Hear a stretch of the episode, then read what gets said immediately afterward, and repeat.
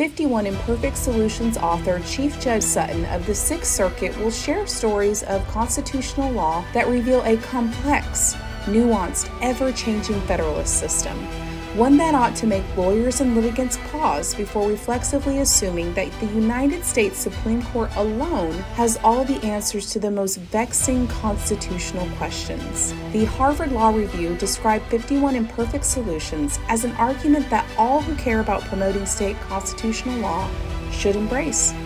A rare book that lawyers and non lawyers alike will enjoy and benefit from. Professor Gluck of Yale Law School described Judge Sutton as unparalleled in experience in both court systems, with a deep understanding of the issues the courts face. Special guest Chief Judge Jeffrey Sutton for the U.S. Sixth Circuit Court of Appeals joins Our Lady Justices for the season 3 premiere of Lady Justice Women of the Court, airing Friday, September 16th, in honor of Constitution Day. We seem to have a situation where red rights are identified and the blue rights are, well, if you can do that, we can do this. If you can do that, we can do this. If you can do that, we can do this. Escalating constitutionalization of more and more of the most significant issues in American government. I don't see any way to get off that path, and I'm very worried how it ends because the way I see it ending is a pretty likely one. Is it really possible for the left and right, the conservative justices, the liberal justices, to say we're going to stop innovating new rights, or kind of leave things as they are.